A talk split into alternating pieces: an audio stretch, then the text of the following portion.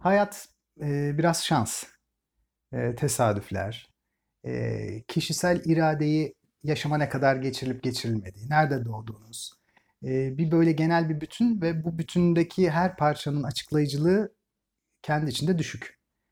E, iki buçuk yaşında okuma yazma öğrenmenin de benim kendimi kendim yapmamda belli bir açıklayıcılığı var. Ama bu açıklayıcılığın e, ne derecede olduğu tartışma konusu. Bu iki buçuk yaşında okuma yazma meselesi yani kendi zihnimin normal sıradan zihinlere göre daha iyi çalışıyor olması bana tabii çeşitli avantajlar getirdi. Getirmeye devam ediyor. Muhtemelen de getirecek. E, fakat bunun tabii sosyal bazı bedelleri oldu. E, şöyle düşünüyorum. E, iki buçuk tabii çok erken bir yaş olduğu için o dönemi insanın net bir şekilde hatırlaması da çok kolay olmuyor. Ben sanki doğuştan itibaren okuma yazma biliyormuşum gibi hissediyorum. O dönemi iyi hatırlayamadığım için. E, küçük parçalar hatırlıyorum sadece o dönemden ve işte tabii basının yoğun bilgisini, sık sık gazeteye, televizyona çıkışımı, e, yaşım ilerledikçe ilginin devam ettiğini, çünkü sonra iki sınıf atlamıştım. Bunların o dönem için haber değeri taşıdığını ve sürekli olarak gazeteye, televizyona çıktığımı hatırlıyorum, onları hatırlıyorum. Bunun bana şöyle bir negatif etkisi oldu. Birincisi, tabii o zaman bir sürü IQ testi yapıldı. İşte İstanbul Üniversitesi Üstün Zekalar Ana Bilim Dalı takip ediyordu beni. Orada bir sürü test yapıldı. Testlerim 157 ile 171 arasında çıktı. Yani her yapılan test de daha yükseliyordu IQ. Ee, şöyle bir sorun oldu. Bu kadar erken tanı konulmasıyla birlikte ve bunun kamusal alanda duyurulmasıyla benim üzerimde toplumun dahilik hakkında düşündüğü tanımın dayatılması söz konusu oldu. Şöyle diyelim, bana kalırsa dahiliğin tanımı doğru değil toplumda geniş bilindiği anlamda. Şimdi toplumdaki geniş bilinen anlam şu, dahi o zaman her şeyi yapabilir. Fikir, fikir bu. Halbuki deha normal bir zekayla minimal farklılıkları olan bir şey. Yani şöyle düşünün, diyelim ki Hüseyin Bolt bu odada bulunan hepimizden çok daha hızlı koşuyor. 100 metreyi 9 saniyede koşuyor. Bilmiyorum rakamları, hipotetik söylüyorum. 100 metreyi diyelim 9 saniyede koşuyor. Muhtemelen bizler de 12-13 saniyede koşacağız. Belki de 14 saniyede. Çok küçük bir fark için biz hiç kimseyken Hüseyin Bolt bir efsaneye dönüşüyor. Aslında fark minicik. Ve bu farkın devamlılığını, geçerliliğini üretebilmesi için Hüseyin Bolt'un sınırsız fedakarlıkla çalışmaya devam etmesi gerekiyor.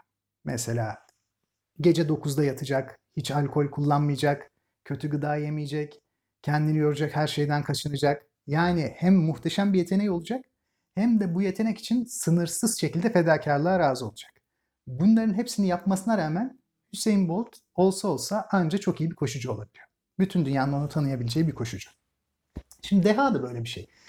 Normal zekayla dahilik arasında deminki söylediğim koşu seviyeleri kadar bir fark var. Yani minicik bir fark var. Üstelik bu farkın ortaya çıkması için bazı koşullar gerekli. Şöyle diyelim.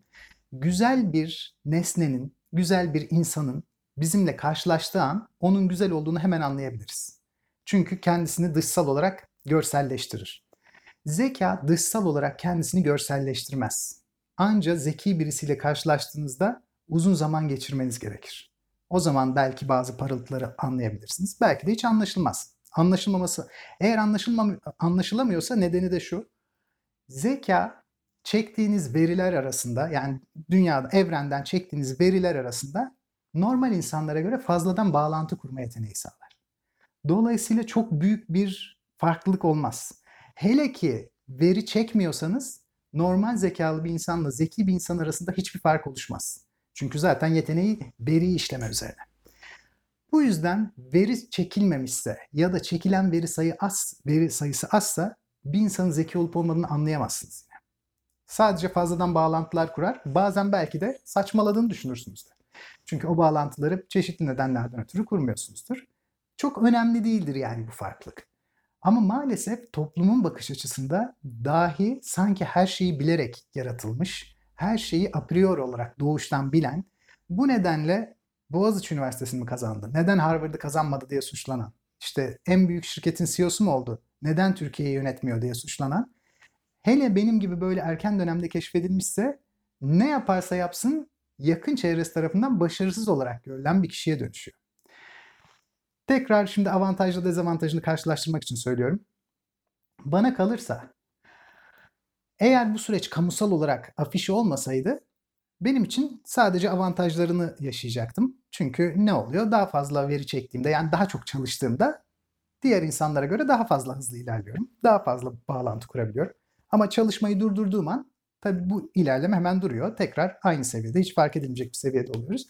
Bu şuna delalet ediyor. Aynı saat çalışma yaptığımızda e, ben biraz daha avantaj sağlıyorum sadece.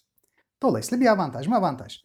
Ama dediğim gibi dezavantajı ne kadar fazla çalışırsam çalışayım ve ne başarı elde edersem edeyim o dönemde dehaya yüklenen tanım bambaşka olduğu için bir büyücü beklendiği için dehadan ben genellikle yakın çevrem tarafından başarısız addedildim. Belki de böyle hissettim. Bu yüzden neredeyse 29 yaşıma kadar ben kendimi çok başarısız birisi olduğuna inandım ve hep e, kendime verilen bu şansı kötü değerlendirdiğimi, bir türlü bunu e, pozitife çeviremediğimi düşündüm. Ve e, o döneme kadar tabii çok derin okumalar yapardım. E, o zaman Büyükada'da bir ev almıştım ve e, inzivaya çekilip okurdum. Yani ki aynı zamanda Türkiye İhracatçılar Meclisi'nde koordinatördüm o zaman. Yani yoğun da bir işim vardı. Buna rağmen çok ciddi bir entelektüel fil dişi kulesi de inşa etmiştim kendime.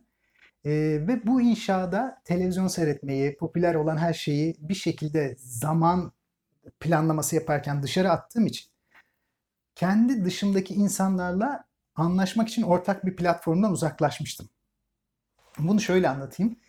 Ee, Antik Yunan'da mesela rasyonel olmayan şeylerin karşı taraf tarafından hemen anlaşılabilmesi için mitoloji var.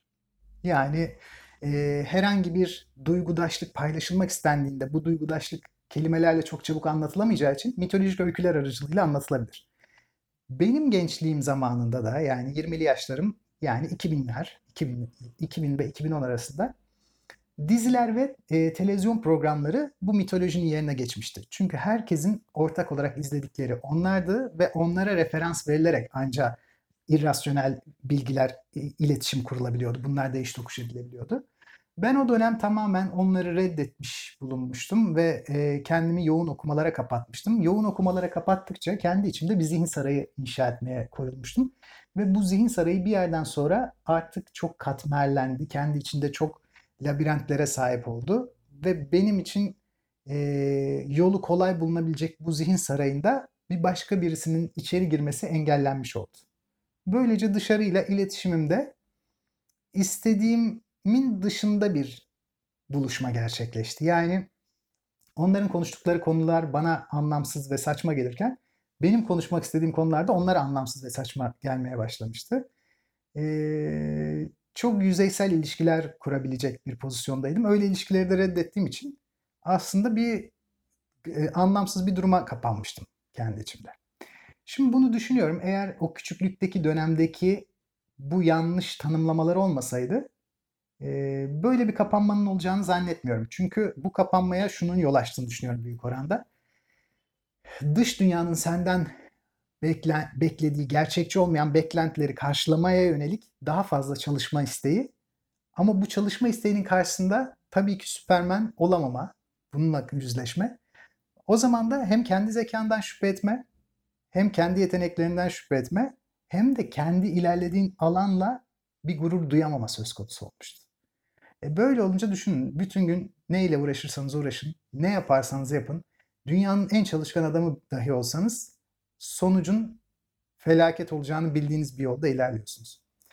2009'da artık bir gece yatarken kendime sık sorduğum bir soru vardı. Anlamlı bir hayat mı yoksa mutlu bir hayat mı? Ben hep 2009'a kadar anlamlı bir hayattan yana tavır koymuştum. O 2009'un o gecesi tabi bu bir gecede verilen bir karar gibi görünüyor ama felsefi altyapısı tabi yıllar içinde oluşabildi ancak. O gece yatarken evet mutlu olarak mutlu mutluluk tercihini seçtim. Ve sabah çok mutlu uyandım. Şimdi yıl 2019 tam 10 yıldır mutluluğum her gün artarak devam etti. Yani e, insan kendisini e, çoğunlukla zannedildiğinin aksine gelecekte kuruyor. Yani zannedildiğinin aksine geçmişte kurmuyor, gelecekte kuruyor. Yani şunu kastediyorum. Freud mesela ne diyor bize? 0-6 yaş en önemli. Anne baba size nasıl davranırsa hayatınız bu kelepçeyle bağlı. İşte o dönemde ne yaşarsanız onun dışına çıkamazsınız. Dinler ne diyor? Bize kaderiniz vardır. Bu kaderin üzerine bir irade koymak anca çok sınırlıdır. Oysa ben böyle düşünmüyordum ve e, 20'lerin ortasında Sartre'la tanışmıştım varoluşçuluk. Onu ilk okuduğumda, Bulantıyı okuduğumda çok şaşırmıştım. Çünkü sanki kitabı ben yazmıştım Bulantıyı. E, bir roman.